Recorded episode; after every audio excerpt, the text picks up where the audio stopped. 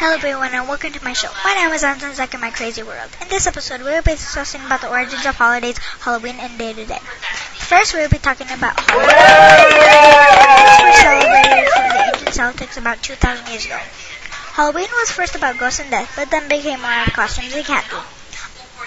This probably started from the early All Souls Day parade in England, when the poor citizens would beg for food, so families would give them little treats called soul cakes. In return, the poor people would pray for the family's dead relatives. This famous holiday was started when they thought that ghosts would show up, so they would dress up so the ghosts would mistake them for one of them. People also would put bowls outside their houses to keep the ghost away. Another famous holiday is the Day of the Dead. Day of the Dead is not a day of fear like Halloween. It's a day to celebrate and cherish all our dead relatives. People often make often make sugar skulls or altars on. They decorate altars with pictures of their dead relatives and little knickknacks. Day of the Dead is celebrated on November 2. Some people believe that on Day of the Dead, souls of their dead relatives will return to Earth and give their families or loved ones advice.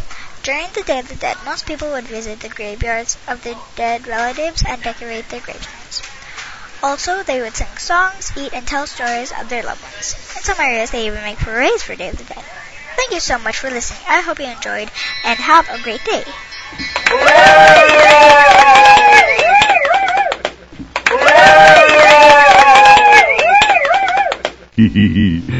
Cool. cool.